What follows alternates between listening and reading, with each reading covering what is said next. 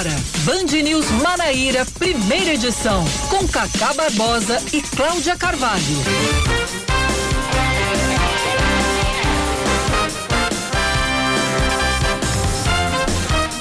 Nove horas, 23 minutos em João Pessoa, 9 horas, 23 minutos na Paraíba. Bom dia, bom dia, bom dia. Hoje é segunda-feira, começando tudo de novo. Hoje é dia 16 de agosto de 2021, começando mais um Band News Manaíra, primeira edição, comigo, Cacá Barbosa, e com Cláudia Carvalho. Bom dia, Cláudia. Muito bom dia, Cacá Barbosa, bom dia para todos os ouvintes, começando mais uma semana, e que seja uma semana de muita paz para todo mundo. Dia desses estávamos, Cláudia, aqui comemorando o início do mês de agosto. Já estamos no dia 16. Estamos começando a segunda metade do mês. Pois é, verdade, passa rápido, né? Passa rápido, né? O que é que diz o seu calendário neste 16 de agosto do ano da graça de 2021, Cláudia? Hoje é dia do filósofo, viu? Opa! Para o pessoal que gosta de pensar na vida, enfim, sobre várias implicações. Pensar tem sido uma prática em extinção ultimamente, né? É, refletir, pensar é uma coisa que está meio que em desuso, mas é muito importante. É muito importante, claro. O cérebro é um músculo, a gente tem que exercitar, senão já viu, né? O que tem de cérebro preguiçoso aí não é brincadeira, pois viu, Cláudia? É, exatamente. Hoje também é dia de São Roque, que é um santo considerado padroeiro dos inválidos e dos cirurgiões, além também de ser o protetor contra a peste e demais epidemias. Então, vem a calhar, né? Porque nós estamos vivendo uma pandemia, então vamos aí orar para São Roque, para ele nos proteger e ajudar nessa transição para que a gente saia dessa pandemia. Pois é, hoje também em São Paulo, hoje tem um dia especial, hoje é dia de Elvis em São Paulo.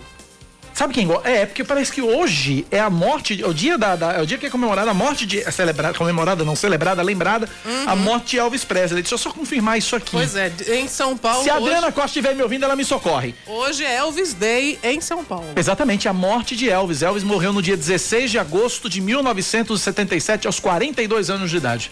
Fica a sugestão para os nossos vereadores, né? Se alguém gostar de Elvis e quiser levar essa proposta a plenário na Câmara Municipal, tá aí. A sugestão tá aí, cai quem quer. É verdade. Eu fiz menção à Adriana Costa, porque pra quem não sabe, a Adriana Costa é uma das maiores fãs de Elvis Presley que eu já conheci. Ela é louca, apaixonada por Elvis, é um negócio louco.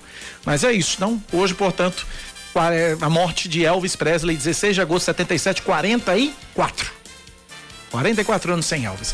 Há quem diga que Elvis não morreu. Também dizem que Michael Jackson também não morreu. Também não morreu. Enfim. Com a 9h26, vamos aos destaques desta segunda-feira, 16 de agosto de 2021. Vamos que vamos!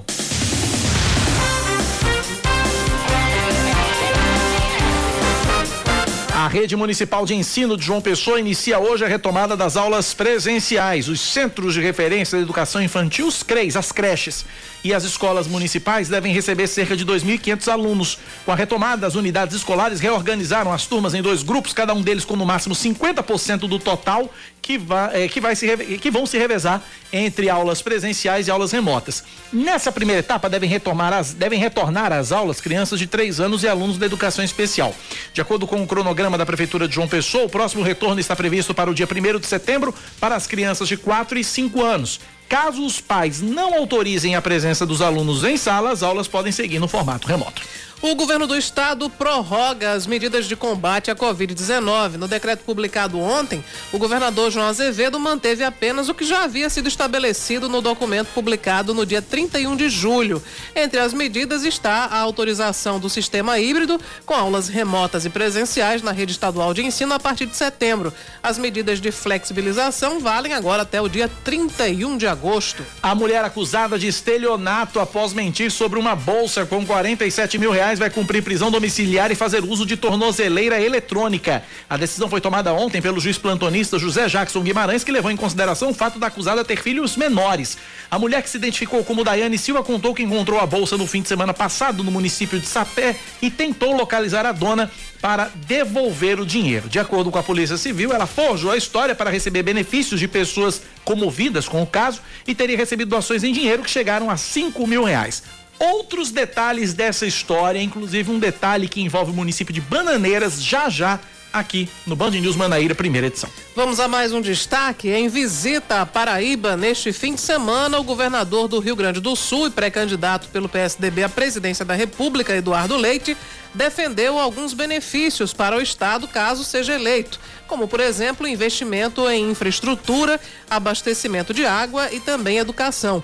O Tucano se encontrou no sábado com filiados do partido em busca de apoio visando as prévias que vão definir o candidato do PSDB à presidência em 2022. Eduardo Leite foi recebido pelo deputado federal Pedro Cunha Lima, que é presidente estadual do partido, e também cumpriu a agenda em João Pessoa e Campina Grande. Ainda não há informações sobre o velório e enterro do publicitário Duda Mendonça, que morreu hoje aos 77 anos em São Paulo. Ele estava internado desde junho no Hospital Sírio-Libanês para o tratamento de um câncer no cérebro. Duda Mendonça ficou conhecido por comandar campanhas políticas vitoriosas, como a de Paulo Maluf à Prefeitura de São Paulo em 1992 e a de Lula para a presidência em 2002. O publicitário chegou a ser investigado no Mensalão, acusado de lavagem de dinheiro e evasão de divisas, e na Operação Lava Jato pelos mesmos crimes. No fim da década de 80, antes de se envolver em campanhas políticas, Duda Mendonça criou a DM9 Propaganda e foi sócio dos também publicitários Domingos Logulo e Nizam Guanais. Duda Mendonça, que foi o criador do conceito Lulinha, Paz e Amor, né? Uhum, sim, que colou mesmo. Depois de 3 tentativas fracassadas de Lula nas eleições, né? 89, 94 e 98. Em 2002, Duda Mendonça reformulou a imagem de Lula, fez o tal do Lulinha, Paz e Amor, e deu certo. Pois é, vamos agora falar de esportes? Vamos falar de esportes agora, Cláudia. Em partida que você ouviu sábado aqui na rádio Band News FM, também assistiu na TV Band Manaíra, o Botafogo jogando no interior do Rio de Janeiro. O Botafogo jogou no interior do Rio de Janeiro e ficou no empate de 1-1 com o Volta Redonda pela 12ª rodada da Série C do Brasileirão. O Belo abriu o placar com Juba e Olávio, marcou para o Voltaço nos minutos finais. O time paraibano segue líder do grupo A da competição com 20 pontos, seguido de Paysandu com 19 e Manaus e Tombense com 18, compondo o G4 da Série C. O Belo volta a campo sexta-feira em casa, às 20h contra o Floresta e, claro, tem transmissão da rádio Band News FM Manaíra. 9h30 na Paraíba. Band News. Tempo. A semana começa em João Pessoa com previsão de sol entre nuvens pela manhã e pancadas de chuva à tarde e à noite, mínima de 22 graus, máxima de 29. Agora na capital paraibana, 26 graus é a temperatura.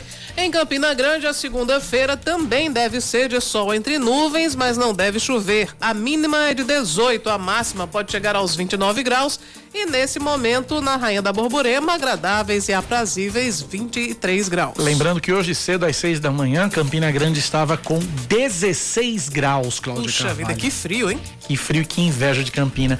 9h, 31 minutos na Paraíba. Você, ouvinte, interage com a gente pelo nosso WhatsApp 9911-9207. 9911-9207 é o WhatsApp da Band News FM. A gente começa esse jornal com o caso que chamou a atenção de toda a Paraíba, que foi o caso de uma mulher que apareceu. Honesta de Sapé. A honesta de Sapé. É do mesmo nível da grávida de Taubaté, né? Depois dos mesmos criadores de grávida de Taubaté, a honesta de Sapé, né? Essa mulher, ela apareceu dizendo que encontrou uma bolsa com 47 mil reais e que devolveu à dona. Só que ela foi presa neste fim de semana porque a polícia descobriu que era tudo mentira. Eu tô na linha com o delegado Carlos Oton, conversando com a gente a partir de agora. Doutor Carlos, bom dia, bem-vindo à Rádio Band News FM, obrigado por nos atender. Bom dia a todos da bancada, a todos os ouvintes, estamos à disposição aí para qualquer esclarecimento a respeito do fato. Doutor, a primeira pergunta é essa, como é que a polícia descobriu, como é que a polícia chegou à conclusão de que essa história toda, que aparentemente era uma história muito bonita, se configurava numa grande mentira, doutor Carlos? Como é que a polícia descobriu isso? A gente começou a acompanhar o fato, né, e vendo a grande repercussão que esse fato foi tomando e a comoção da população paraibana com relação ao exemplo de honestidade que essa mulher estaria dando. No decorrer da semana, e quanto mais esse fato se propagava, nós começamos a receber informações de que essa mesma pessoa teria cometido crime de estelionato na cidade de Bananeiras, onde ela tinha forjado uma cirurgia de uma filha, né, que teria que se operar de urgência, e o que comoveu também a população de lá, que fizeram bingos, rifas, arrecadando uma grande quantia de dinheiro, e sendo tudo mentira dela. Então isso despertou na gente, né, logicamente, uma desconfiança com relação a esses novos depoimentos que ela estava dando, né, nos veículos de comunicação. Então, a partir daí, a gente foi coletando informações até que a gente chegou à informação do número que ela tinha dado, o nome da pessoa, que seria a proprietária do dinheiro, que seria uma pessoa chamada Estefânia, e o número do celular dela. Então, de posse dessas informações, nós conseguimos, junto às operadoras de telefonia, o endereço e dados da pessoa que estava cadastrado o chip desse telefone, que seria o telefone da proprietária do dinheiro. Quando tivemos a surpresa de que eram os dados pessoais da golpista, ou seja, da estelionatária. Ela, na verdade, forjou tudo desde o começo. Foi ela quem ligou, ou pediu para um homem ligar para a rádio, dizendo que tinha perdido um dinheiro, e ela mesma, usando outro aparelho telefone, ligou dizendo que tinha encontrado e tinha entregue esse dinheiro, no sentido de comover as pessoas, né, dizendo que tinha recebido uma recompensa de só R$100, comover as pessoas e começar a receber doações. Que loucura. Cláudia, quer perguntar para o doutor Carlos? Eu queria esclarecer detalhar melhor essa questão do telefone. Quer dizer que a estelionatária, ela tinha um número e o outro número, ela informou como sendo da Estefânia, a suposta dona do dinheiro, é isso? Exato. Ela pegou um telefone celular, fez a ligação para a rádio, noticiando que estava desesperada, na verdade ela não, ela orientando uma segunda pessoa que ainda está sob investigação, dizendo que tinha encontrado esse valor, quer dizer que tinha perdido esse valor oriundo da venda de um negócio jurídico. E usando um outro aparelho telefônico, com outro chip, ligou dizendo que tinha encontrado esse dinheiro e que tinha já entregue e recebido a quantia de R$100 apenas como recompensa. Né? Só que esse telefone que ela começou a justificar que seria da proprietária do dinheiro, nós conseguimos saber os dados cadastrais junto à operadora que estava cadastrado o chip desse telefone. E que, na verdade, eram exatamente os mesmos dados dela. Outra coisa que nos chamou a atenção é que ela disse que o nome da mulher proprietária do dinheiro seria Estefânia. E uma das filhas dela, na verdade, é Estefane. Então, ela usou informações de sua própria residência, um nome muito parecido com o nome da filha, para forjar dizendo que era o nome da proprietária do dinheiro. Doutor Carlos, eu particularmente fiquei chocada, porque estelionato, a gente lida com isso praticamente todo dia. Nessa época de golpes no WhatsApp, enfim, uma série de golpes que se aplicam, a gente lida com isso praticamente todo dia. Agora, a cara de pau dessa cidadã e a capacidade dramática dela, isso me chamou a atenção, porque ela chorava.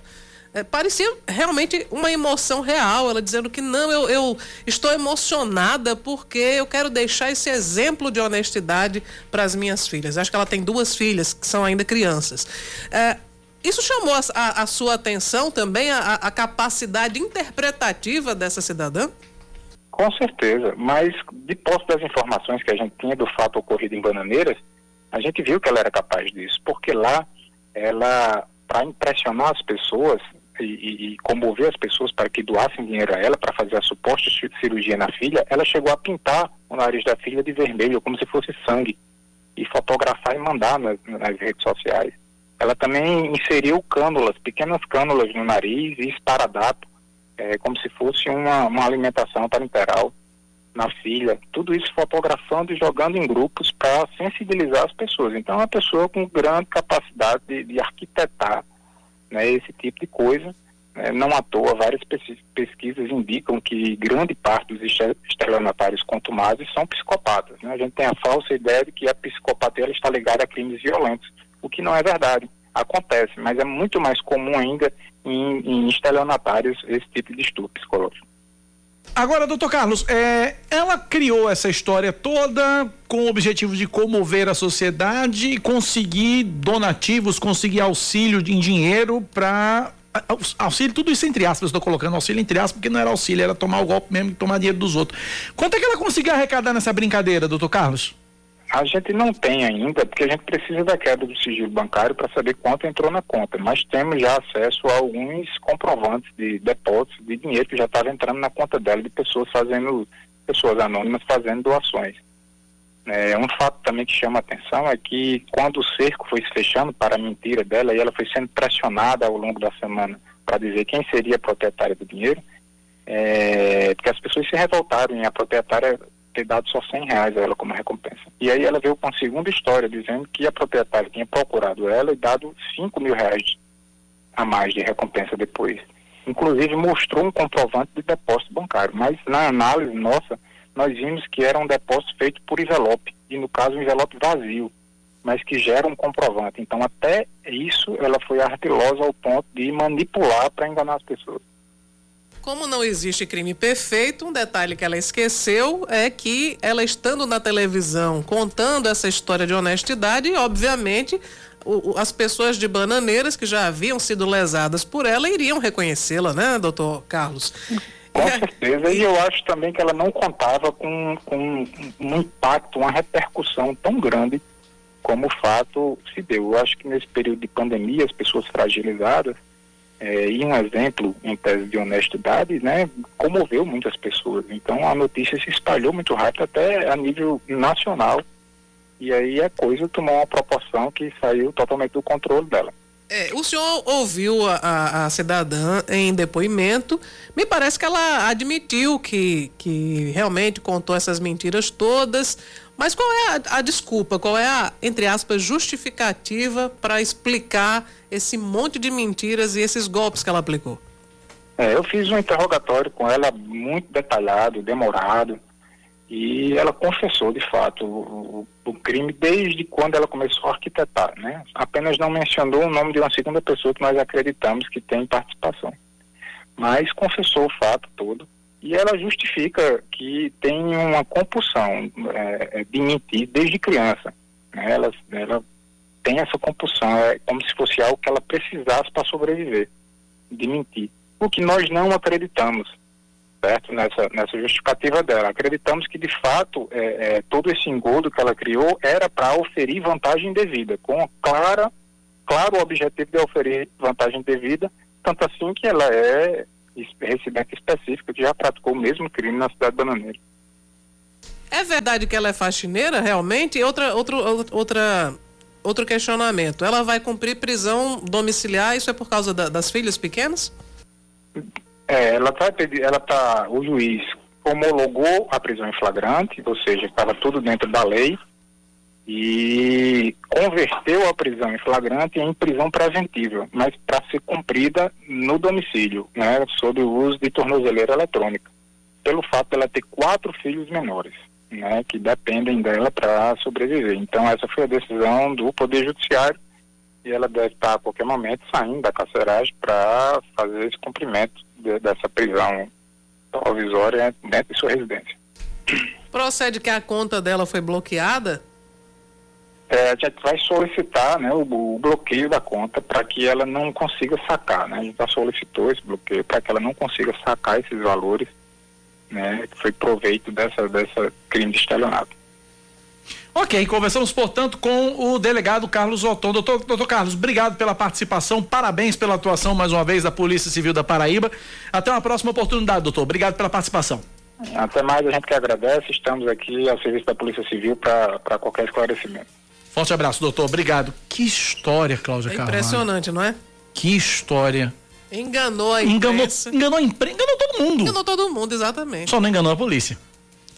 Porque ela no meio das lorotas todas, ela esqueceu que a repercussão do caso podia ser grande o suficiente para chegar lá em Bananeiras, né? Bananeiras não é tão longe assim. Não é tão longe assim, Bananeiras é logo ali, né? E ela não contava com a astúcia da população de Bananeiras, que foi lesada com a história do bingo para a filha. Que coisa, aquilo. Pintar o nariz de vermelho. Pra parecer sangue, o nariz da filha. Da filha, forjar uma sonda no nariz da menina, e que loucura, gente. Agora, é uma energia deslocada, né? Porque se ela pegasse toda essa engenhosidade, colocasse a serviço da interpretação, porque é uma atriz. A Globo tá perdendo, pronta. A Globo tá perdendo. Ia ganhar dinheiro sem dar golpe a ninguém. Ia ganhar uma grana. Olha, é o que eu digo sempre, Cláudia Carvalho, se a criatividade e os talentos das pessoas fossem usados para o bem, não para o mal, esse mundo era outro. Porque é impressionante, realmente, o quanto ela foi atriz o tempo todo. Um Oscar. Fez a Paraíba inteira chorar. Que não existia todos os detalhes criados. Ela faz o roteiro, ela interpreta, né? Ela até faz o casting, porque conseguiu pegar uma outra pessoa para ligar para a rádio e dizer, ó, roteirei isso aqui, fala isso, que depois eu entro. Ela dirige, ela atua, ela seleciona, ela escreve. Ela faz tudo. Que loucura, gente. E também, claro que o destaque maior é pro departamento financeiro, que é ela própria, né? Que é ela própria. Que loucura, que loucura.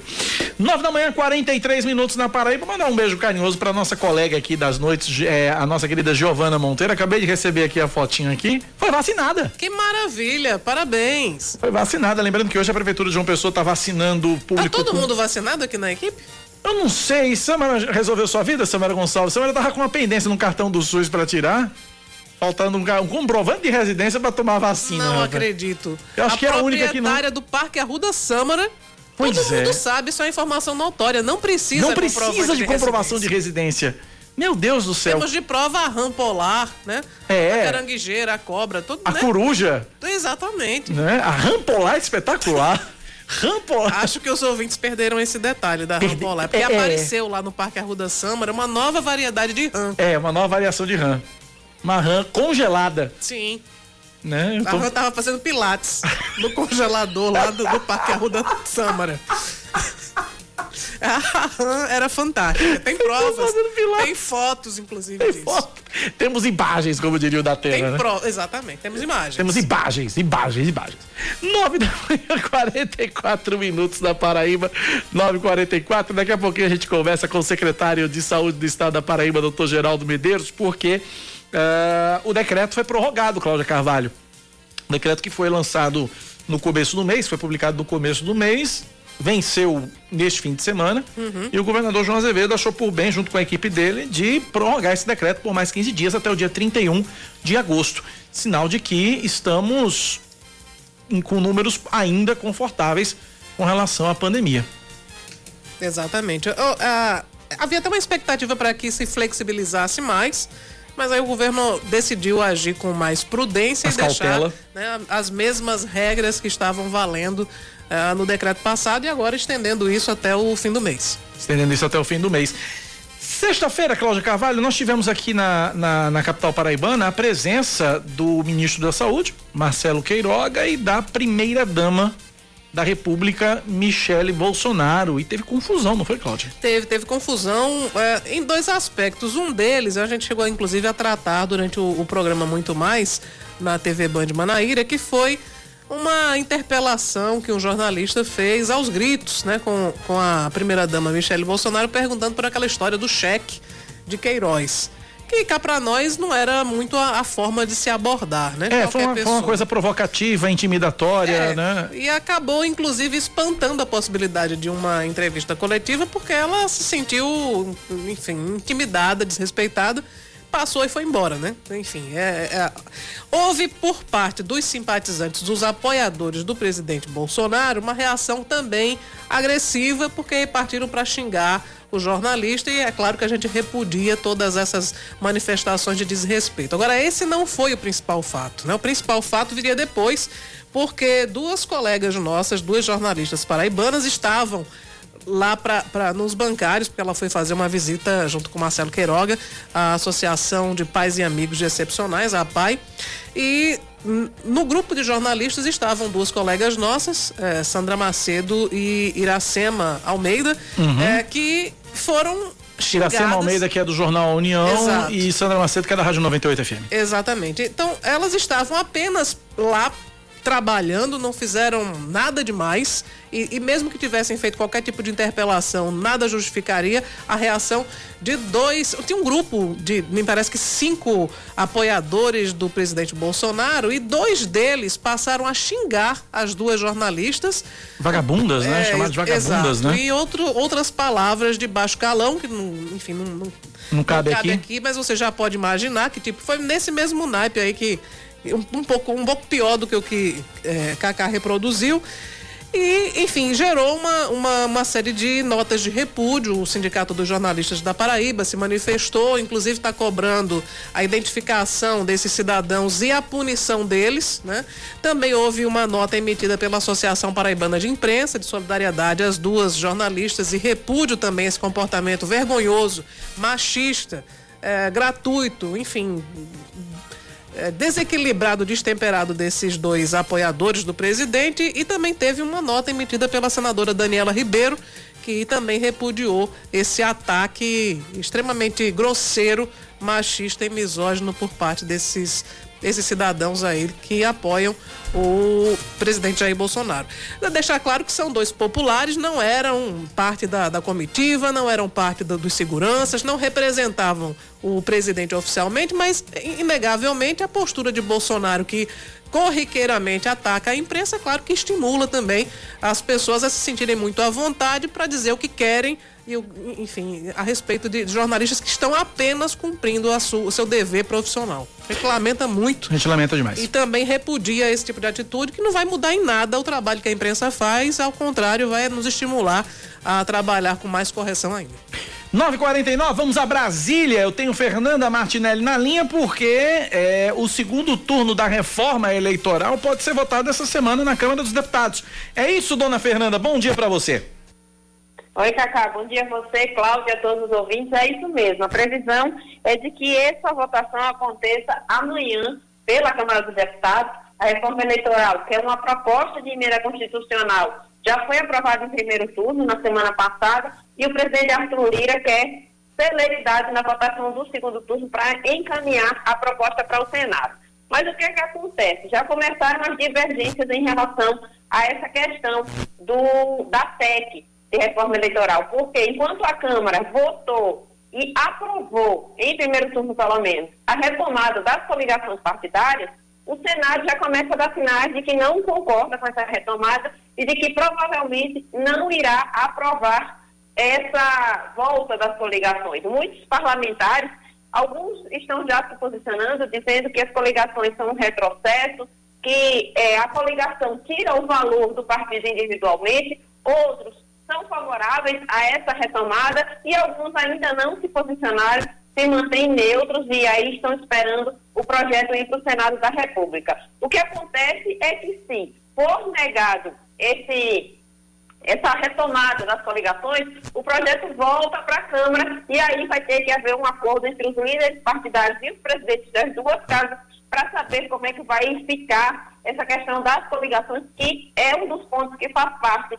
da PEC, da reforma eleitoral. Paralelo a isso, na semana passada, a Câmara aprovou um projeto que cria a Federação Partidária. Aí já não faz parte da PEC, da reforma eleitoral, é um projeto em separado, que já foi aprovado pelo Senado, veio para a Câmara e também foi aprovado pela Câmara.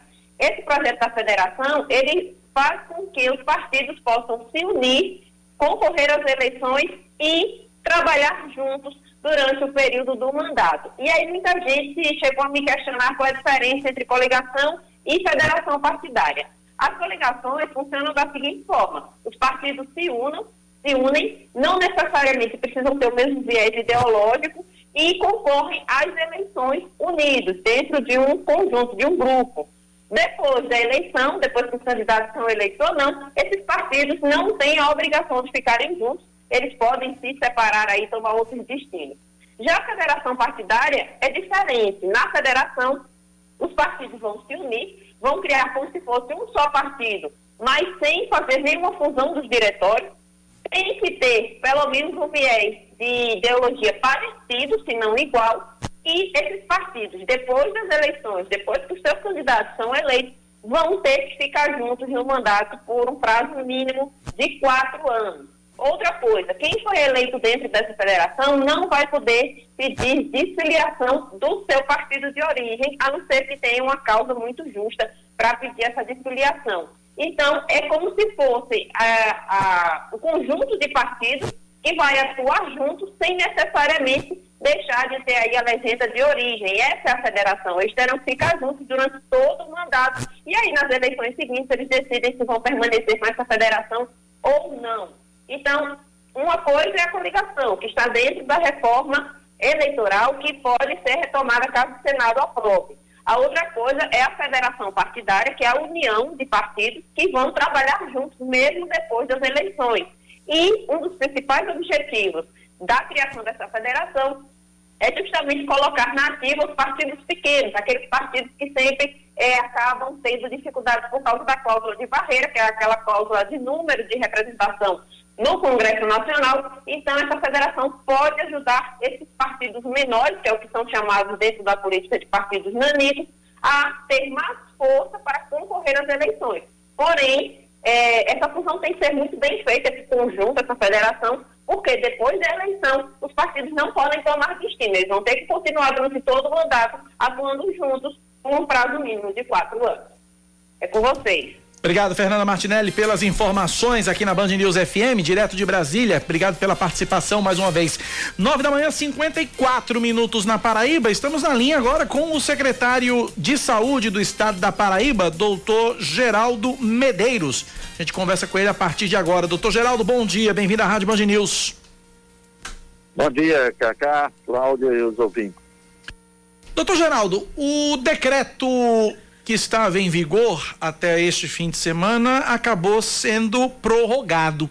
É o reflexo de que continuamos em situação confortável com relação à pandemia, e por que que não se flexibilizou ainda mais como se esperava as medidas de restrição, doutor Geraldo?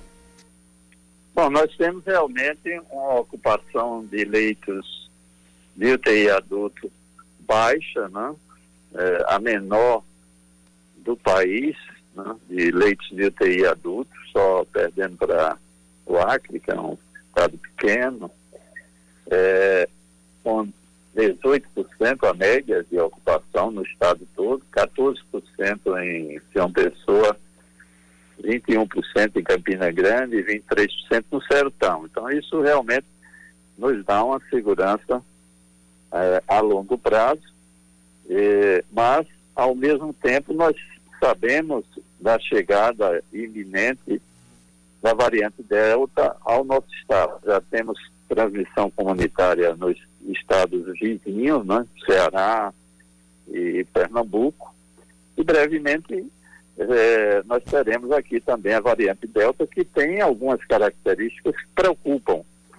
Ela tem aproximadamente 100% maior transmissibilidade do que aqui as cepas que já existem aqui na Paraíba, como a P1, que predomina, que é a variante de Manaus, e as pessoas que são portadoras da Covid-19 produzida pela variante Delta, elas têm mais de 1.200% vírus nas narinas e na garganta do que as variantes habituais. Por isso que ela tem esse alto poder de propagação, é tanto que o CDC dos Estados Unidos, que é o Centro de Controle de Doenças Infecciosas, já aconselha a manter uma distância maior entre as pessoas, em vez de 1,5 metro, 2 metros, para a propagação desse vírus, né? E nós já estamos observando aí no Rio de Janeiro, com mais de 50% da capital com a variante Delta, o estado já com a média de 120 mil casos diários, né? E o comprometimento de um perfil de pacientes diferente, que são as crianças. Está havendo um aumento nas crianças que adoecem e são internadas em decorrência da variante Delta. Agora, doutor Geraldo, nós estamos vendo um cenário extremamente preocupante e assustador no Rio de Janeiro com relação a essa variante Delta.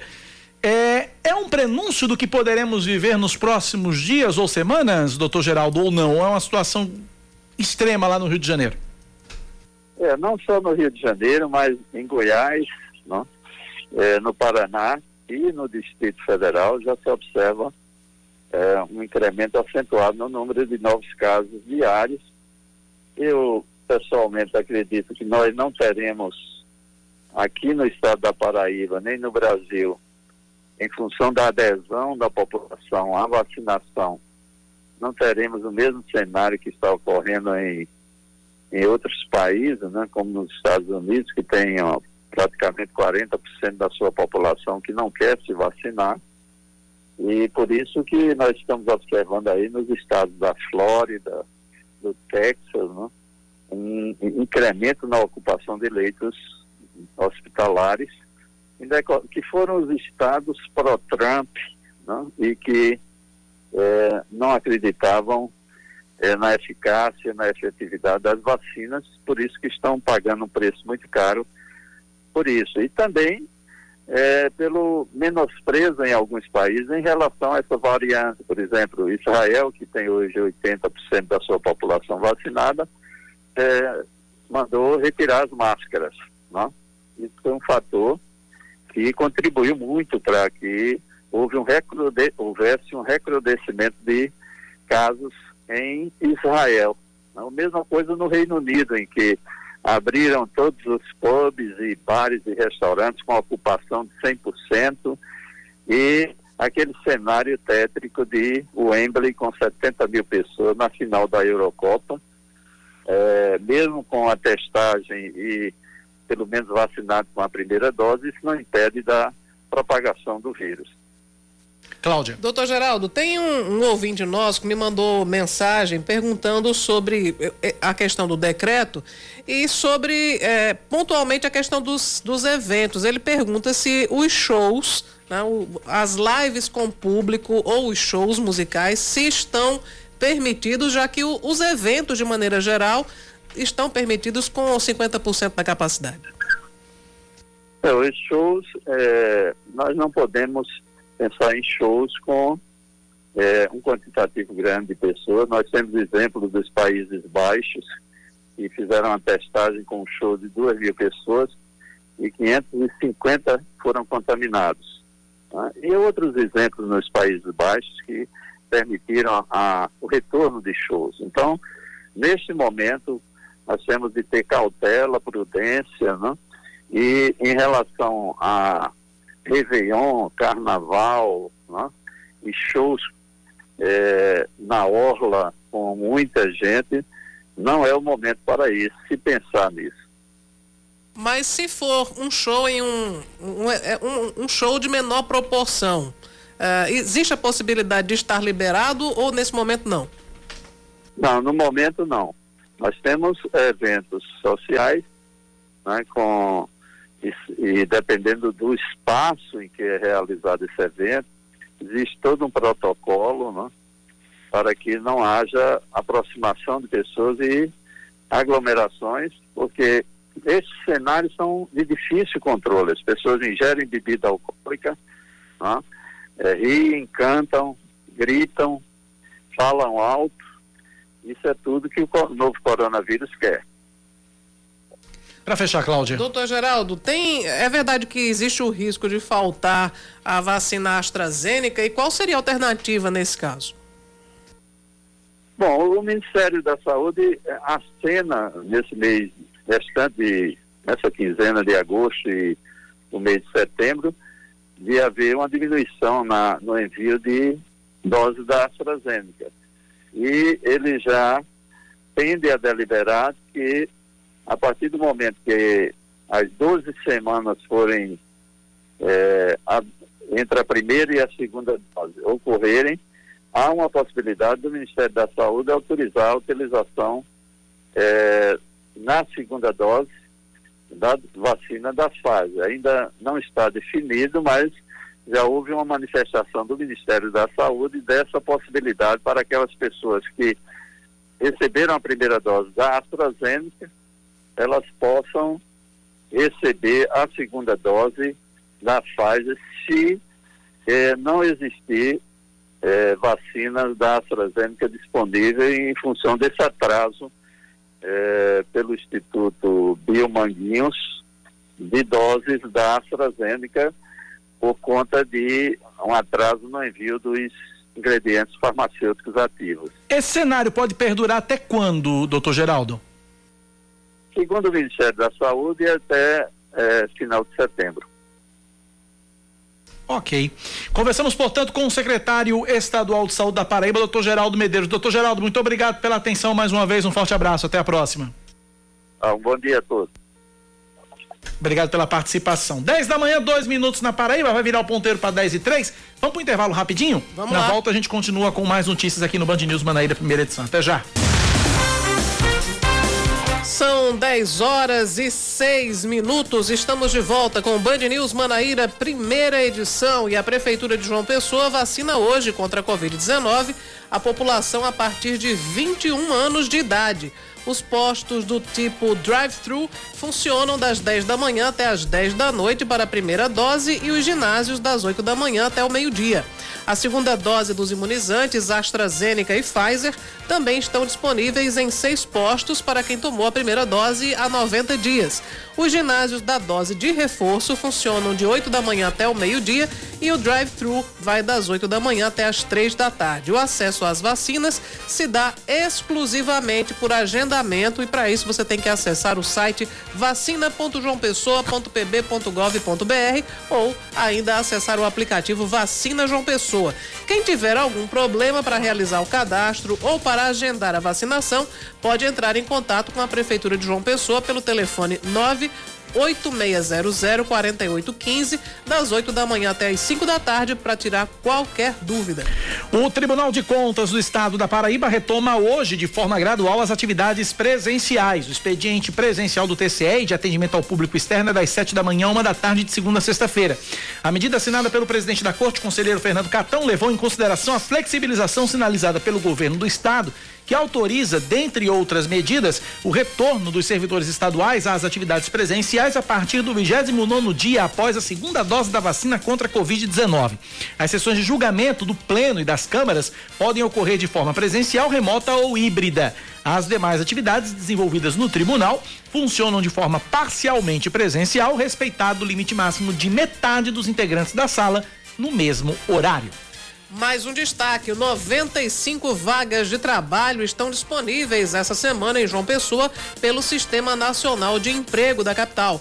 Podem concorrer candidatos com os níveis fundamental, médio, técnico e superior.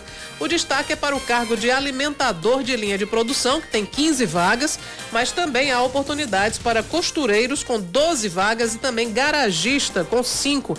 São essas, entre outras vagas. Os interessados precisam agendar o atendimento pelo site agendamento jp.joaopessoa.pb.gov.br e podem obter também informações sobre as vagas através do telefone 3214-1712. Repetindo, o site é agendamentocinejp.joaopessoa.pb.gov.br e o telefone 3214-1712. Mais um destaque para você aqui na Band News FM. Um incêndio de grandes proporções na madrugada de ontem atingiu pequenos depósitos de pescadores na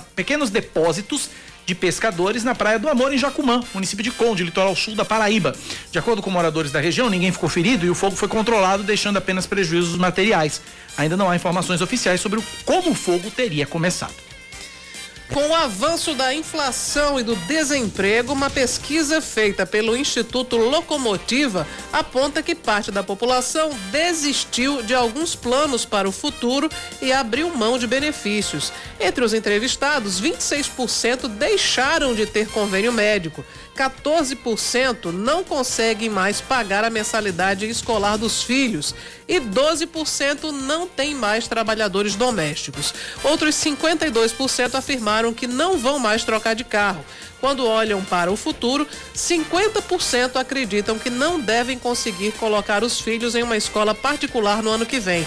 49% não se imaginam usando um plano de saúde, 56% não se veem viajando de avião e 85% dizem que vão frequentar menos restaurantes. O Instituto Locomotiva ouviu mais de 1.800 pessoas em todas as faixas de renda em mais de 70 municípios do Brasil. Notícia que me dói o coração ler essa que eu vou ler agora. O Flamengo vence o Sport Recife por 2-0 em partida realizada ontem em Volta Redonda. Joguinho fuleira do Sport.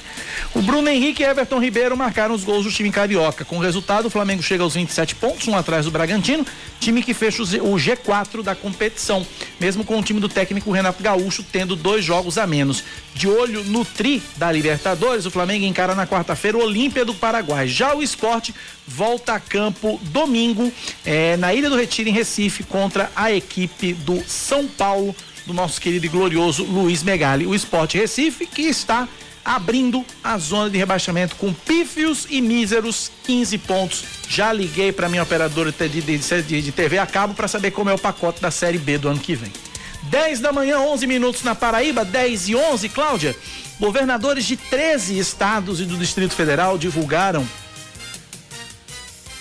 Ah, vai entrar mais tarde? Ah, tá bom. Tá bom. Daqui a pouquinho, então, a gente fala sobre esse assunto, não é?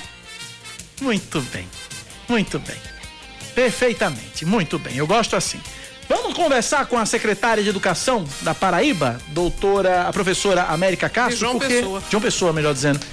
Porque as aulas estão sendo retomadas hoje no município, em centros de referência à educação infantil e nos alunos do ensino da educação especial. Professora América, bom dia. Bem-vinda à Rádio Band News FM. Bom dia a você, Cacá, e a Cláudia. De fato, estamos retornando hoje com o Maternal 2, que são as crianças de 3 anos, isso sendo atendido em 85 unidades de educação infantil e também com os alunos especiais, acrescentando mais 55 unidades, que são as nossas escolas, que estão em condições de retomada. Secretária, quais foram as providências que foram tomadas? Como é que está sendo, vamos dizer assim, esse ritual de retorno às aulas, principalmente com as crianças, com os alunos tão pequenininhos? Bom, a decisão de começar com esses pequenininhos é porque eles são as crianças que a gente tem mais dificuldade de chegar remotamente.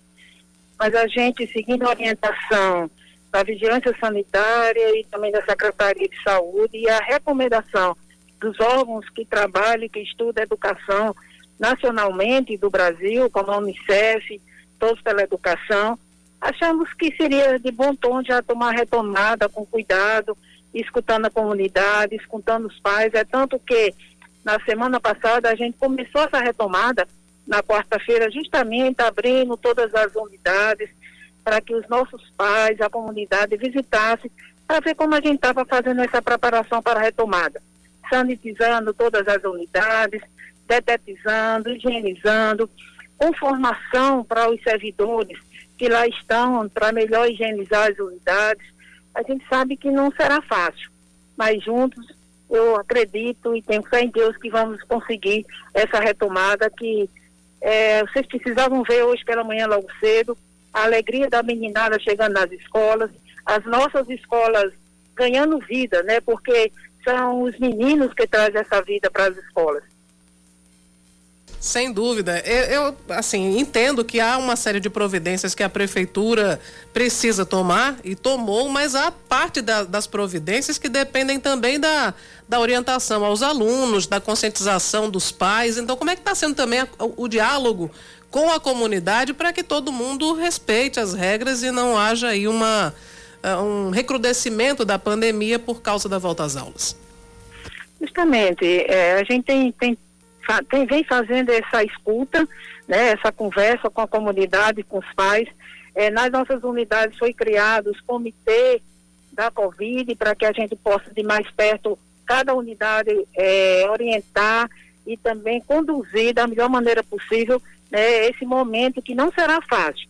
Não será fácil, mas a gente vai iniciar agora, vai dar um prazo de 15 dias para a gente fazer a testagem desse primeiro grupo que está tendo acesso às unidades.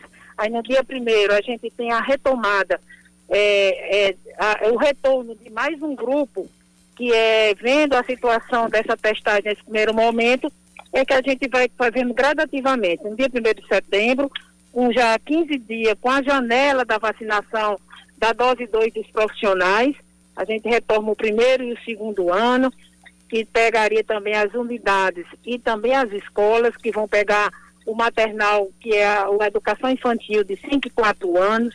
Aí no dia 8 a gente vem com mais 2 turminhas, que no caso vai ser 3º e 4º ano.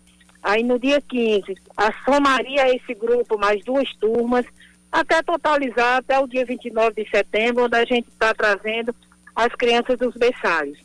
Tudo isso pensado, com cuidado, e se por acaso acontecer alguma coisa que não seja dentro do cronograma e do nosso planejamento, a gente recua um pouquinho e começa depois mais na frente, mas todos esses agrupamentos de chegada às escolas será feito com testagem da Covid, fazendo um levantamento e planejamento pela Secretaria de Saúde, juntamente com a Vigilância Sanitária.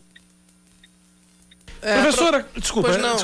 Professora, como é que tem sido esse primeiro dia de aulas nos CREs e nas escolas de educação especial? Como é que tem sido essa retomada, esse primeiro dia especificamente? Foi tudo tranquilo, né? A gente está visitando várias unidades hoje, da educação infantil principalmente, que é o maior universo que está chegando nas unidades hoje, é da educação infantil.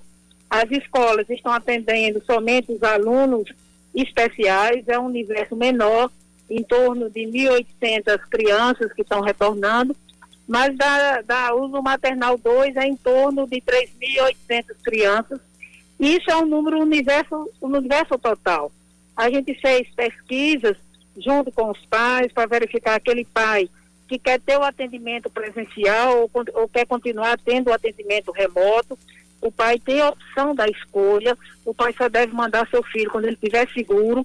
Mas aqui eu digo que a gente fez todo o planejamento, está tendo todo o cuidado para que essa segurança passe para o pai, que os nossos funcionários se sintam seguros, com cuidado, com conversa, escutando a Secretaria de Saúde, a Vigilância Sanitária, para que tudo venha a dar certo. A minha pergunta era justamente sobre essa questão da escolha, né? Os pais, eles podem escolher entre enviar os filhos de volta para as aulas presenciais ou também continua sendo possível também acompanhar as aulas de maneira remota, né? Há um prazo, quer dizer, o pai ele precisa avisar com antecedência se vai encaminhar o filho de maneira presencial? Não, a semana passada, na quarta, quinta e sexta da semana passada, a gente fez uma abertura das nossas escolas para escutar os pais e também mostrar as nossas unidades a toda a comunidade escolar. E nessa visita, a gente fez um termozinho para que o pai assinasse se queria retomada ou não, né?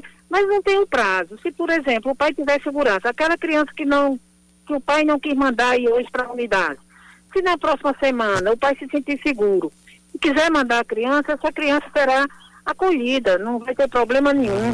Quem vai dizer o momento da retomada é justamente o pai da criança. A gente está se organizando, deixando a estrutura organizada e com cuidado, com segurança, mas o pai é quem vai dizer qual é o momento de mandar seu filho. É sempre bom lembrar que além da refeição que a gente está dando nas unidades, na unidade a gente está fazendo o lanche para as crianças das escolas e 5 refeições para as crianças que estão dentro das unidades de educação infantil. Essas crianças, elas não vão se encontrar umas com as outras. A gente criou bolhas dentro das unidades, onde cada turminha só vai conviver com aquelas crianças da sua turma, com o seu professor. As refeições, elas serão distribuídas de maneira que não tenha aglomeração. Cada turminha dessa fará a refeição isoladamente por turma. Na saída das unidades também, a gente está fazendo o mesmo procedimento, e saindo meia hora antes para que não tenha aglomeração. E os pais que porventura não queiram ir, os que também estão mandando as crianças, continuam recebendo o kit alimentação, que é um direito do aluno nesse momento de pandemia. A prefeitura está distribuindo o kit ao aluno até 100% da retomada, na totalidade, as turminhas juntas, e também se vê na refeição dentro das unidades. Ok, conversamos, portanto, com a secretária de Educação de João Pessoa, professora América Castro. Professora, obrigado pela atenção conosco, com nossos ouvintes aqui na Rádio Band News. Até a próxima. Até a próxima. Então, não tem nada, pessoal. E bom trabalho para vocês. Bom trabalho para a senhora também. Muito obrigado. 10h20, intervalo. Voltamos em instantes. 10h22, a Prefeitura de Campina Grande começa a vacinar hoje contra a Covid-19 o público com 23 anos de idade ou mais e continua aplicando a segunda dose dos imunizantes.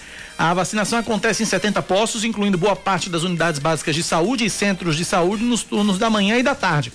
Para se vacinar, a população precisa realizar o agendamento pelo site vacinação.campinagrande.pb.gov.br ou pelo aplicativo Vacina Campina. Já em Cabedelo, a campanha de imunização contra a Covid-19 contempla a partir de hoje a população a partir dos 18 anos. Com ampliação da faixa etária, o município se torna um dos primeiros na Paraíba a imunizar a população sem comorbidades. As doses são aplicadas no Cabedelo Clube e também no ginásio do Renascer até 2 da tarde. Mais de 2.992.000 doses de vacinas contra a Covid-19 já foram aplicadas na Paraíba. 2.081.000 pessoas receberam a primeira dose e 841.530 completaram o esquema vacinal. De acordo com o governo do estado, mais de 3.480.000 doses de vacinas já foram distribuídas aos municípios. O Instituto Federal de Educação da Paraíba está com inscrições abertas de hoje até quarta-feira para 6 vagas de professor substituto nos campi de Cabedelo, Picuí, Patos, Itaporanga, Soledade e Souza. Vão ser selecionados docentes das áreas de Química, Direito, Geografia, Informática e Educação Física. O regime de trabalho é de 40 horas semanais e a remuneração inicial é de R$ 3.130. As inscrições custam R$ 100 e podem ser feitas no site ifpb.edu.br. Seguindo com mais um destaque aqui na Band News FM, o presidente do Senado, Rodrigo Pacheco, não se manifestou ainda sobre a declaração do presidente Jair Bolsonaro, que afirmou que deve levar à casa um pedido para instaurar um processo contra os ministros Alexandre de Moraes e Luiz Roberto Barroso do Supremo Tribunal Federal. Em mensagens publicadas na internet, o chefe do executivo afirmou que os dois magistrados, abre aspas, extrapolam com atos os limites constitucionais, fecha aspas. Por fim, Bolsonaro disse que os brasileiros não vão aceitar a violação de direitos e garantias fundamentais. Destaque do esporte, Cláudia. Apresentado oficialmente à torcida do PSG, Lionel Messi volta a treinar nessa semana, de olho na estreia no mês que vem. Quem traz as informações é Maurício Ferreira. Após acompanhar a vitória do PSG na estreia do Campeonato Francês, Lionel Messi ainda deve demorar para fazer a primeira partida pelo clube de Paris. O craque argentino não entra em campo desde o dia 10 de julho, quando a Argentina bateu o Brasil por 1-0 na final da Copa América no Maracanã. Segundo os jornais esportivos L'Equipe e Le Parisien, a estreia de Lionel Messi deve acontecer apenas na segunda semana de setembro, no duelo contra o Clermont, no Parque dos Príncipes, ainda sem data definida.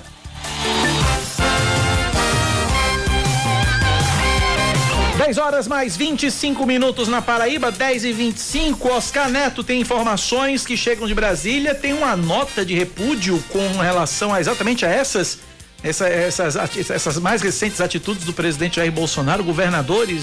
13 governadores, é isso? Exatamente, Cacá. Bom dia a você e a todos. O governador da Paraíba, João Azevedo, e gestores de 12 estados, além do Distrito Federal, assinam uma nota pública em solidariedade ao STF. O documento cita constantes ameaças e agressões aos ministros e suas respectivas famílias. O texto também diz que o Estado Democrático de Direito só existe com o judiciário independente, livre para decidir de acordo com a Constituição e com as leis. A nota não menciona diretamente o presidente Jair Bolsonaro, que tem subido um tom nas últimas declarações contra a corte, mas foi assinada por políticos que fazem oposição ao chefe do Executivo Estadual.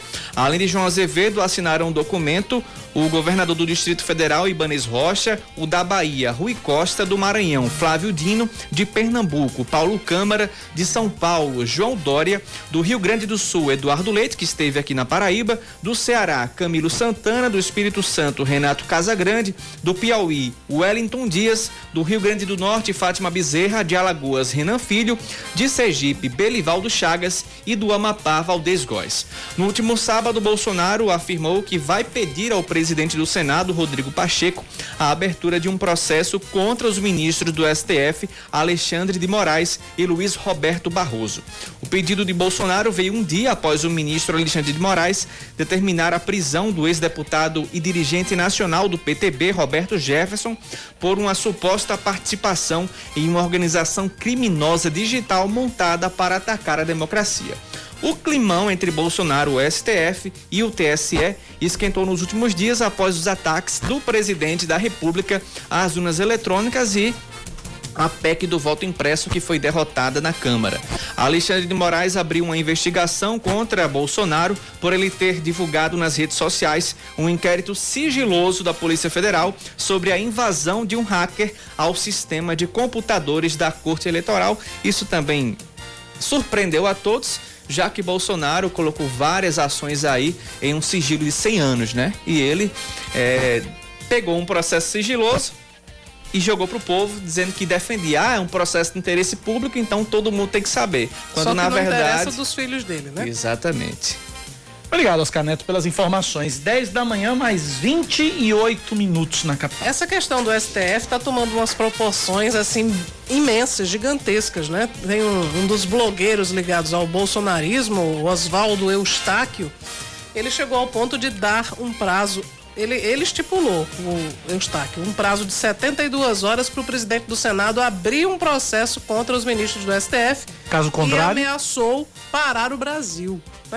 Durante o fim de semana também se comentou muito sobre a atitude do cantor Sérgio Reis, que esteve nas redes sociais, enfim, dando entrevistas também para os veículos de comunicação, dizendo que está arregimentando os caminhoneiros brasileiros para que façam uma paralisação nacional no dia da independência, que seria também solidariedade ao presidente Bolsonaro e contra os ministros do STF. Eu vi uma nota de alguma dessas entidades de caminhoneiros, inclusive, dizendo que o posicionamento de Sérgio Reis não representa o posicionamento da classe. Exato. Sérgio Reis e Eduardo Araújo, que também é um... Enfim, é um... Eduardo Araújo também já... O da Jovem Guarda? É. Meu carro é vermelho. Pois é, Eduardo Araújo. Vai ter que mudar também a cor do carro, né? Pelo jeito, né? Tem, porque vermelho é cor de comunista, né? É. Troca essa. Esquece essa música. Esquece essa música, o carro deixou de ser vermelho. O carro verde e amarelo, agora meu carro verde e amarelo. Não cabe na frase poética, cabe, mas dá-se um jeito. Não cabe na melodia. Eduardo Araújo estava fora da mídia há muito tempo, mas está lá do lado de Sérgio Reis dizendo que vai parar o Brasil. Não sei se para, né? Acho que não. Um ouvinte aqui, final do telefone 4218, está perguntando se Sérgio Reis vai levar ou não berrante. Eu acho que ele está usando atualmente o berrante para chamar o pessoal para participar das manifestações. Pode ser. Faz todo sentido. 10 da manhã, 29 minutos na Paraíba. Cláudia, o governador do Rio Grande do Sul esteve na Paraíba neste fim de semana, né? Exato, esteve aqui em João Pessoa, teve também em Campina Grande, Eduardo Leite... Ah, desculpa, Cláudia. Outro vídeo aqui, Pedro Limeira. Sérgio Reis vai comandar a invasão na Panela Velha. Pois é. Panela Velha... Não necessariamente, Panela Velha que faz comida boa, diz a música. Mas pensa numa música infeliz, porque ele fala sobre Panela Velha, coroa, e ele trata... uma mulher com mais de 30 anos como sendo coroa. Que coisa. Ela é madura, já tem mais de 30 anos. Já pensou? É. Em que mundo vivia? Mas para mim o que importa é a pessoa. Já pensou? E ele já tá fazendo um grande favor, né? É. Dizendo que a mulher com mais de 30 anos, ela ainda é amável. É coroa, mas... E ainda é amável, né? Enfim, é uma... A recente história do Brasil é cheia de umas coisas assim muito estranhas, né? Mas prossiga, voltando ao governador do Rio Grande do Sul. Voltando a Eduardo Leite, ele cumpriu a agenda, como a gente estava dizendo aqui na Paraíba, nesse sábado. E o repórter Leandro Oliveira acompanhou a visita e traz agora mais detalhes de uma entrevista coletiva que aconteceu em um hotel aqui de João Pessoa.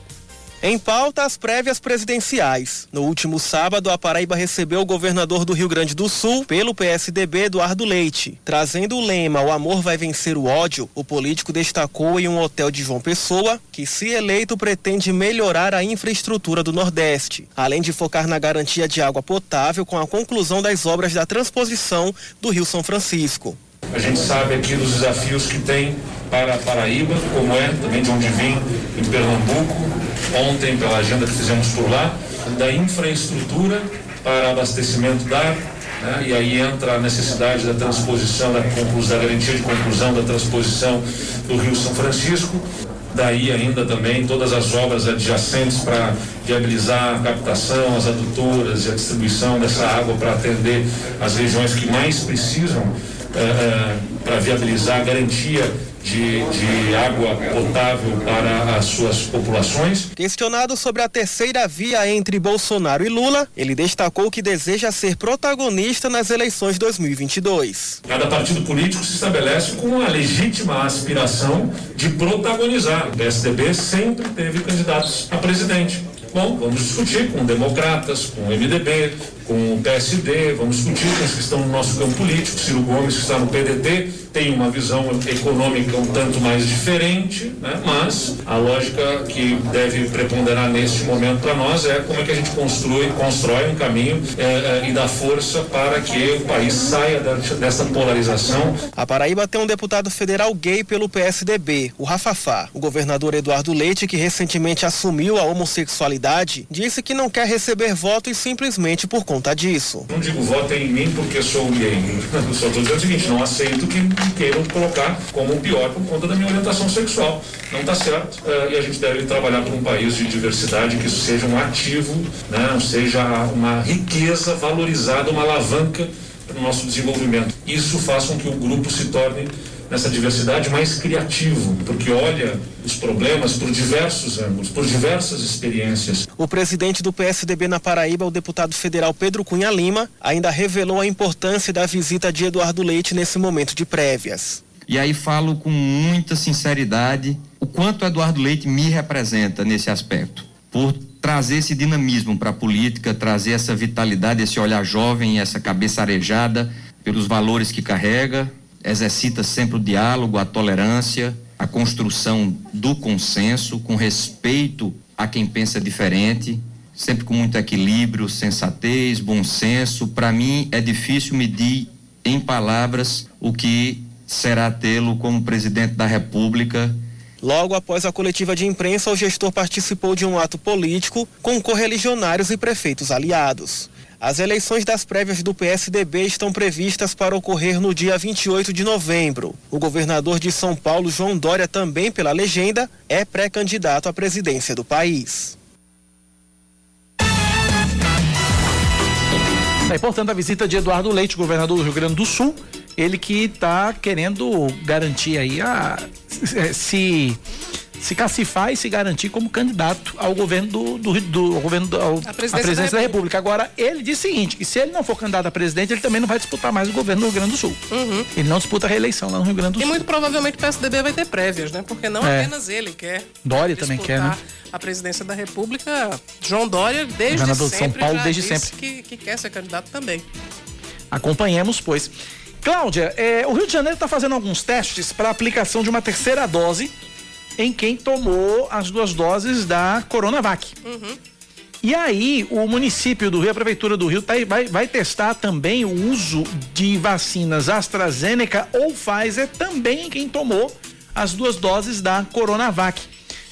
O teste vai ser num grupo de idosos que reside na ilha de Paquetá, né, como parte do estudo Paquetá Vacinada. A distribuição da terceira dose está prevista para o próximo dia 29. Eles vão passar, os idosos do bairro ali vão passar por um novo teste sorológico para saber se estão ou não com o coronavírus, o sangue, e saber se houve perda de imunidade desde a última dose. O novo estudo pode lançar as bases em uma estratégia de reforço da imunização em todo o município do Rio de Janeiro. Então tá aí, além das 2 doses da Coronavac, uma terceira que pode ser ou AstraZeneca ou Pfizer. Só queria tratar um pouco sobre a questão da vacinação, do caso Tarcísio Meira, né? Porque ontem o filho dele, Tarcísio Filho, disse que antes mesmo de tomar a vacina, né, Tarcísio tinha problemas pulmonares. Renais também, né? Renais também. Então, eram 3 questões. Era a idade, que já tinha 85 anos, tinha problemas pulmonares e também tinha os problemas renais. Então, era um quadro que já era, por si só, um quadro que inspirava muitos cuidados. E aí, quando ele contraiu o coronavírus, apesar de estar vacinado, as outras comorbidades e a idade pesaram muito. Infelizmente, Tarcísio não conseguiu resistir, né? Mas nós temos aí Glória Menezes, que deve estar recebendo alta hoje. Isso, a previsão era para hoje. Tivemos na sexta-feira Silvio Santos. Foi internado, mas já recebeu alta na sexta-feira à noite, está em casa, testou positivo, está isolado, tudo aqui mais. Aqui na Paraíba nós também tivemos o ex-deputado Luiz Couto, que também foi vacinado com 2 doses, ele teve um quadro de, enfim, dificuldade respiratória, fadiga, ele ficou 18 dias no hospital da Unimed, mas já está em casa e está bem, e os relatos das pessoas próximas são de que agradecem demais a vacina, porque certamente se não fosse a vacina, a situação de Luiz Couto teria sido muito pior. E lembrando também o seguinte, o outro que também foi internado com Covid-19 foi Zeca Pagodinho, cantor Zeca Pagodinho, 62 anos. E detalhe, ele tá tão bem que ele chegou, que ele cantou ontem pros médicos e pros enfermeiros que estavam de plantão. Diz que ele canta, segundo Anselmo Góes, no Jornal Globo, diz que ele cantou músicas de Lupicínio Rodrigues e Silvio Caldas, mostrando o lado seresteiro dele, e disse que estava se sentindo bem. Não sinto nada. Zeca Pagodinho também tomou vacina. Graças a Deus, e que ele consiga ter alta o mais rápido possível, né? Verdade, verdade. Bom, ouvinte aqui, final de telefone 4952, diz o seguinte, que Tarcísio não tomou a Coronavac. Possivelmente ele tomou a Coronavac, porque foi em março. E em março só tínhamos Coronavac disponível. Uhum. Eu acho que foi sim a Coronavac. Creio eu que tenha sido a Coronavac. Eu andei pesquisando, perguntei até para o doutor Daniel Beltrame a respeito disso. O doutor Beltrame também disse que não tinha essa confirmação, mas pela data da vacina, que foi logo no começo. Ele foi um dos primeiros a tomar a vacina e só tinha, na época, a Coronavac. Não tinha ainda chegado a AstraZeneca. Mas seja como for, o problema não é a vacina. O problema foram realmente as comorbidades que Tarcísio Meira apresentava. Falar em vacina, tem ouvinte participando aqui com a gente pelo nosso WhatsApp, 9911-9207. Apoio pessoal da banda, enquanto esse pessoal aí tá querendo se unir pra parar o Brasil com o negócio de caminhão, eu tô indo ali no Cabo Branco tomar minha segunda dose. Uhul! Olha aí. Mais um ouvinte participando aqui com a gente, vamos lá. Bom dia, Cacá. Eu entendi bem, quer dizer que falavam tanto da Coronavac, que é muito boa assim, porque tudo tem as melhores e as, mais ou menos, né? Era tão boa que agora estão querendo complementar com outro tipo de vacina, com a AstraZeneca e com a Pfizer. Ux, não entendi essa agora. Bom dia, quem fala aqui é Alex. É um teste ainda, tá? É um teste ainda, não é uma confirmação, não é uma prática que será recorrente. É um teste para ver se dá certo ou não. E esse teste é voltado para os idosos. Idosos, né? Exatamente. É uma coisa que o secretário Daniel... Idosos, inclusive, já tem problema na imunidade, já tem... Sim. É justamente isso que eu ia dizer, porque o secretário Daniel Beltrame, secretário executivo da Saúde, na sexta-feira ele disse... resumiu por que que Tarcísio Meira, mesmo tendo recebido as duas doses da vacina contra coronavírus, ele contraiu o vírus e morreu, porque as vacinas não têm 100%, nenhuma vacina tem 100% de eficácia. E no caso, os idosos, eles têm normalmente uma taxa de imunidade, uma situação de imunidade que é mais baixa do que as pessoas de menos idade. E aí, no caso de Tarcísio, além do fato de ser idoso, ele tinha duas comorbidades sérias, que eram problema renal e também respiratório. Então, infelizmente, a vacina, no caso dele, não foi o suficiente para protegê-lo 100%. Aliás, nenhum de nós está 100% protegido. E o Marcos Ugaz também traz um agravante. Tarcísio Meira era fumante também, né? Ex-fumante, né? Mas mesmo assim, né? Quando você fuma, ficam marcas severas no pulmão que não saem, ficam pro resto da vida. Provavelmente, por causa do ato de fumar, do hábito que ele teve durante muito tempo, os pulmões ficaram já prejudicados. E aí, infelizmente... O coronavírus achou um espaço para, determinar a morte de Tarcísio Meira. 10h41, intervalo rapidinho, a gente volta já. São 10h42, nós estamos de volta com Band News Manaíra, primeira edição. Apenas 4 mortes e 374 novos diagnósticos de Covid-19 são registrados nas últimas 24 horas na Paraíba. Desses, 10 são casos considerados moderados ou graves. O estado totaliza agora 427.885 casos da doença e 9.093 mortes. Os dados são do boletim divulgado ontem pela Secretaria Estadual de Saúde. Em um ano, o preço do litro do etanol aumenta mais de 63% em Campina Grande. A pesquisa divulgada neste fim de semana pelo Procon Campinense traz os preços de 58 postos de combustíveis da Rainha da Borborema. O valor médio do etanol passou de R$ 3,07 para R$ 5,02 em um ano, tá? O diesel comum de R$ 3,15 para R$ 4,50. Já a gasolina em Campina Grande passou de R$ 4,27 em agosto do ano passado para R$ 5,88 em 2021. Mais um destaque: a Universidade Federal da Paraíba oferece 414 vagas em 16 cursos de pós-graduação. Os cursos que estão ofertando o maior número de vagas são Educação, que somando mestrado e doutorado totalizam 85, e Engenharia Mecânica, com 58 vagas também para mestrado e doutorado. As inscrições para todos os cursos devem ser realizadas através do site sigaa.fpb.br no período indicado pelos editais de cada seleção. Duas adolescentes de 13 e 14 anos morrem afogadas em um açude na zona rural do município de Vieirópolis, Alto Sertão Paraibano. De acordo com o Corpo de Bombeiros, as garotas estavam acompanhadas de uma amiga ontem, quando uma das vítimas se afogou e a outra, ao tentar salvá-la, também acabou se afogando. Os corpos foram encaminhados para o Núcleo de Medicina e Odontologia Legal de Patos.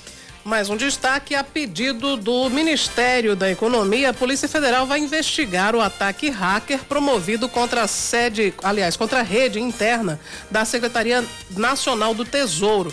Essa ação aconteceu na última sexta-feira com a utilização de um ransomware, que é um tipo de vírus que sequestra o acesso a dados criptografados.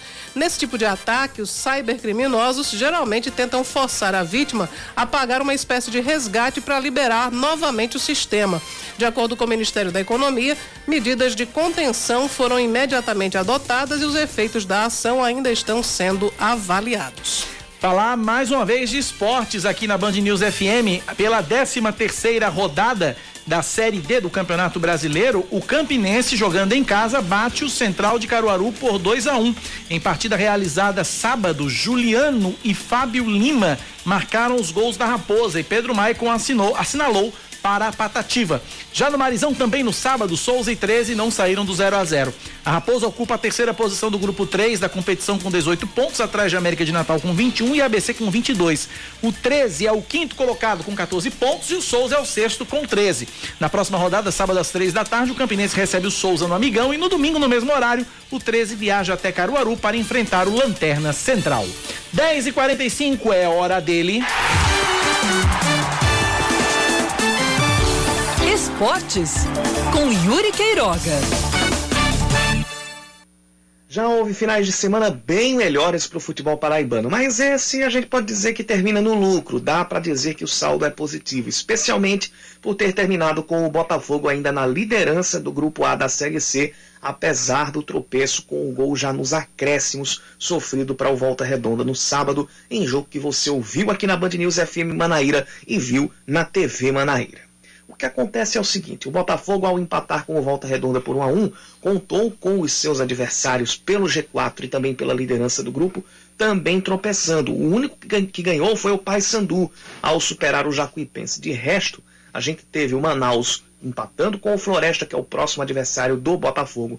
A gente teve o Ferroviário, que também não conseguiu somar pontos o suficiente diante do Ferroviário, do Santa Cruz, que é o lanterna da competição, e o próprio Volta Redonda, que também não avançou, já que o Botafogo tirou-lhe 2 pontos jogando lá no interior do Rio de Janeiro.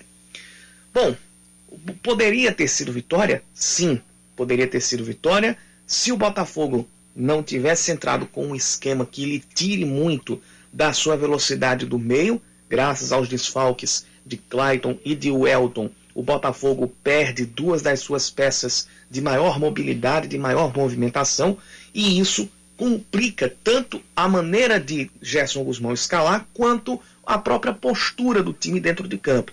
Falta a criatividade e a mobilidade em campo, especialmente nos primeiros minutos.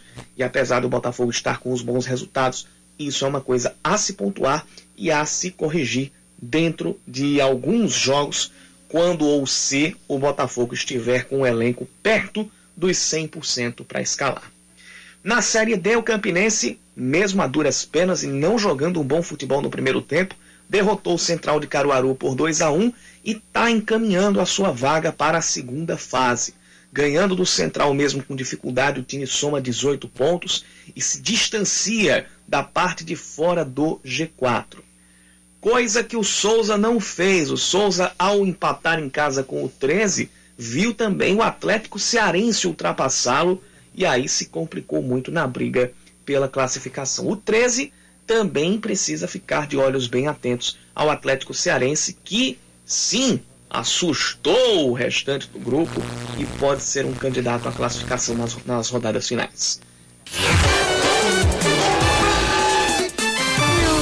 Band News na pista, com Zé Carneiro.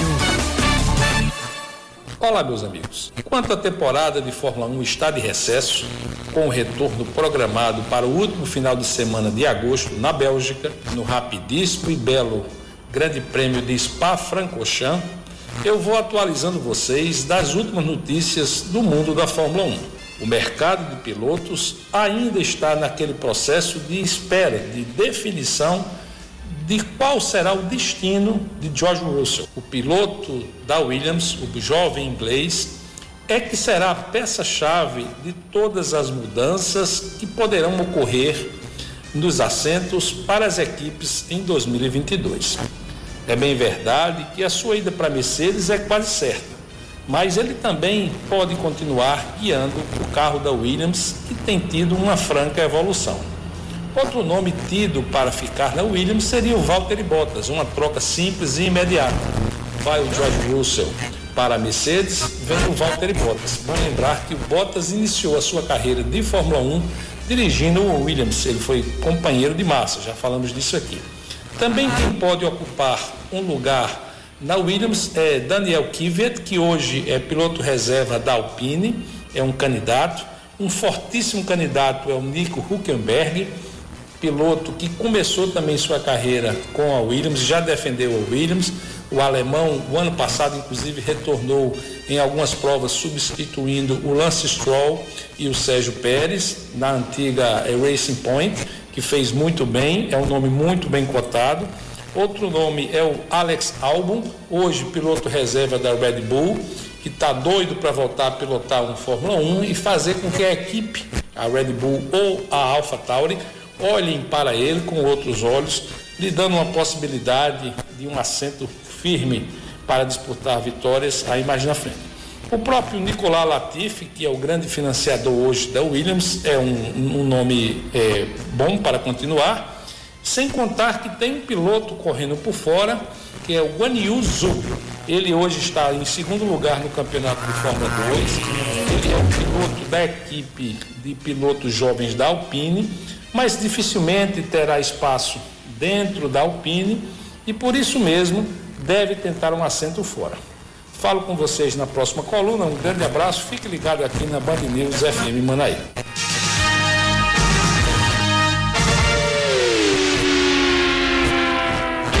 Seu caminho. Oi Cláudia, oi Cacá, bom dia a vocês e a todos os ouvintes. Passando para informar como está o trânsito aqui no ponto de vacinação da Larissa de Nassau. O trânsito segue fluindo normalmente, porém a fila é da esquina da Avenida Rio Grande do Sul com a Avenida Maranhão. Então, pedir para os ouvintes ficarem aí ligados. E é isso. Obrigada. Tchau, tchau. A nossa Paulinha, nossa estagiária aqui da TV Manaíra. Um beijo pra você, Paulinha. Obrigado pela informação do trânsito aqui pra gente. Outro ouvinte aqui, mandando participação pra gente, o Michael. Acho que é isso. Jardim Veneza. Fala, Michael. Bom dia, Cacá. E todos os ouvintes aqui do bairro das Indústrias, especificamente aqui na rua Martinho Lutero, aqui de frente à empresa Gama, na saída do bairro do Jardim Veneza. Essa rua está totalmente esburacada na saída para a BR, rapaz. Observe você aí a situação da rua. Eu mandei a foto para você aí. Então, solicitar a CEINFRA que faça a recuperação desse asfalto. Esse asfalto é na saída aqui do bairro. Passa ônibus, passa carro, moto, principalmente arriscando aqui. Principalmente à noite, uma moto caiu, um acidente pode ser fatal. Então, a CEINFRA aí na rua Martinho Lutero, em frente à empresa Gama, fazer a recuperação do asfalto. Tá feito o registro, obrigado ao ouvinte pela participação. Realmente ele mandou algumas fotos aqui, o negócio não tá bom não, é cada lapa de buraco, não é brincadeira, viu? Rua Martinho Lutero, na saída do bairro para a BR-230. Tá feito o apelo aqui do ouvinte, obrigado pela participação. Flávio de Cabedelo também fala com a gente, fala Flávio. Cacá e Cláudia, bom dia. Pai, tá difícil esse serviço do Detran, viu? Já era ruim, agora tá pior. Eles conseguiram fazer isso. No telefone ninguém nem atende, nenhuma das unidades do Detran nem atende o telefone. O site tá com problema para emitir boletos. Você vem aqui, você não pode ser atendido porque tem que ser agendamento. E o site não agenda, porque tá com... Eita, Brasil, véi! Um abraço, Cacá, e um segundo tudo pode mudar. Boa sorte para você. Situação tá difícil, né? Você não puder agendar porque você não é atendido presencialmente porque tem que agendar. No site não agenda. E aí, faz o quê? Senta e chora. Reclamar para Dom Delson, né? Dom Delson. As causas que não tem jeito, a gente vai reclamar pro bispo. Reclama pro bispo, né? Reclama pro bispo. 10 da manhã, 54 minutos na Paraíba, 10h54. Cláudio, um ouvinte aqui, Marcos Lugais, eu faço uma provocação aqui, ele diz o seguinte: Cláudio, é verdade que a CPI tá perdendo força? Palavras de um deputado. CPI da Covid. É, a CPI acho que já moeu tanto, né? Que já agora, moeu o que tinha que moer na vida, né? Agora só se tivesse alguma coisa extremamente bombástica para poder ter mais espaço, ter mais destaque, mas realmente nos últimos dias ela não tem produzido fatos tão relevantes. Aquela questão, acho que o mais importante que foi levantado pela CPI foi as denúncias de cobrança de propina em relação à vacina, e aí a CPI vai ter que substanciar isso aí para que haja um desdobramento concreto, né? Para que ela, como normalmente acontece com as CPIs, não termine em pizza. São 10h55, Cláudio, tem uma informação aí de que o ex-presidente Lula deve visitar a Paraíba, deve vir a Paraíba em setembro. Isso. Né? Ele que roda o país em busca de diálogo com apoiadores visando as eleições de 2022. Ontem ele esteve em Recife, debateu com lideranças políticas e movimentos sociais. Depois ele segue para Piauí, Maranhão, Ceará, Rio Grande do Norte, Bahia. Lula deve desembarcar na Paraíba na segunda semana de setembro, e ainda deve visitar Alagoas e Sergipe. Então tá aí, mais uma expectativa aí pra visita de Lula. Já disse que vinha pra Paraíba, já trouxeram Lula pra Paraíba umas 20 vezes, né? Junho, julho e agosto. Mas por que Lula não vem? Porque aqui a situação ainda está muito tumultuada, porque o palanque de Lula está completamente indefinido ainda. E porque, enfim, o fato de grande repercussão no cenário político aqui da Paraíba é o retorno de Ricardo Coutinho para o PT, que foi, inclusive, confirmado já publicamente pelo presidente do PT da Paraíba, Jackson Macedo, na última sexta-feira. Ele concedeu uma entrevista coletiva que tinha como objetivo principal anunciar o presidente da comissão provisória do PT, João Pessoa, e os componentes também, Antônio Barbosa, que vai comandar a instância municipal do partido. Mas Jackson também aproveitou para dizer, olha, Ricardo, Estela, Jeová, Márcia Lucena, tá todo mundo voltando para o PT. E essa presença de Ricardo Coutinho no PT, obviamente, ela causa um conflito com o governador João Azevedo, de quem o PT é aliado, e inclusive com a indicação do secretário da Agricultura Familiar, que é Bivar Duda. Então, a Lula vai ter o apoio de João. Lula vem para Paraíba para se reunir com quem? Vai conversar com João, vai conversar com o Veneziano. Veneziano vai ser candidato mesmo contra João Azevedo, e aí João vai tolerar isso e ainda continuar apoiando Lula. Enfim, tem uma situação toda aqui que está indefinida, mas me parece que caminha para que o João Azevedo continue com o PT. Inclusive, Betinho Nascimento está acompanhando uma solenidade nesse momento na Fundação Espaço Cultural, que o governador está presidindo essa solenidade, e deve ter mais novidades. E aí eu já aproveito para convidar nossos ouvintes para acompanharem o Muito Mais na TV Band Manaíra, que a gente vai trazer novidades sobre esse cenário aí, que me parece que avançou aí a conversação, o diálogo de João Azevedo com a direção nacional do PT, e é provável que João esteja junto com o PT nas eleições de 2022. Agora, os termos eu ainda não sei, a gente vai saber um pouco depois.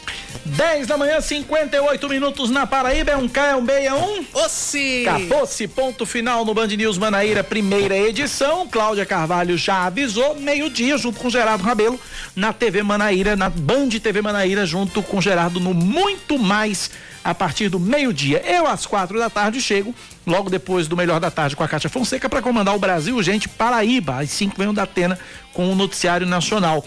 Aqui na rádio eu volto amanhã cedinho, 6h com as primeiras notícias do dia no Expresso Band News Manaíra, e às 9h20 chega Cláudia Carvalho com o Band News Manaíra, primeira edição. Vem aí, Cala de Gato, com o Band News Station. Cláudia, até amanhã. Até amanhã, e lembrando que além dessa entrevista com João Azevedo, nós também vamos ter entrevista com a deputada estadual Poliana Dutra, hoje na TV Band Manaíra. Do PSB. Exato. Que, será que fica no PSB? Será que fica? O PSB já perdeu 3, né? Vai perder Jeová, vai perder Estela, acho que Cida Ramos também, e aí Poliana, mas aí eu acho que Poliana não volta pro PT. Aliás, perdeu dois, a terceira na conta não é deputada, que é Márcia Lucena, né?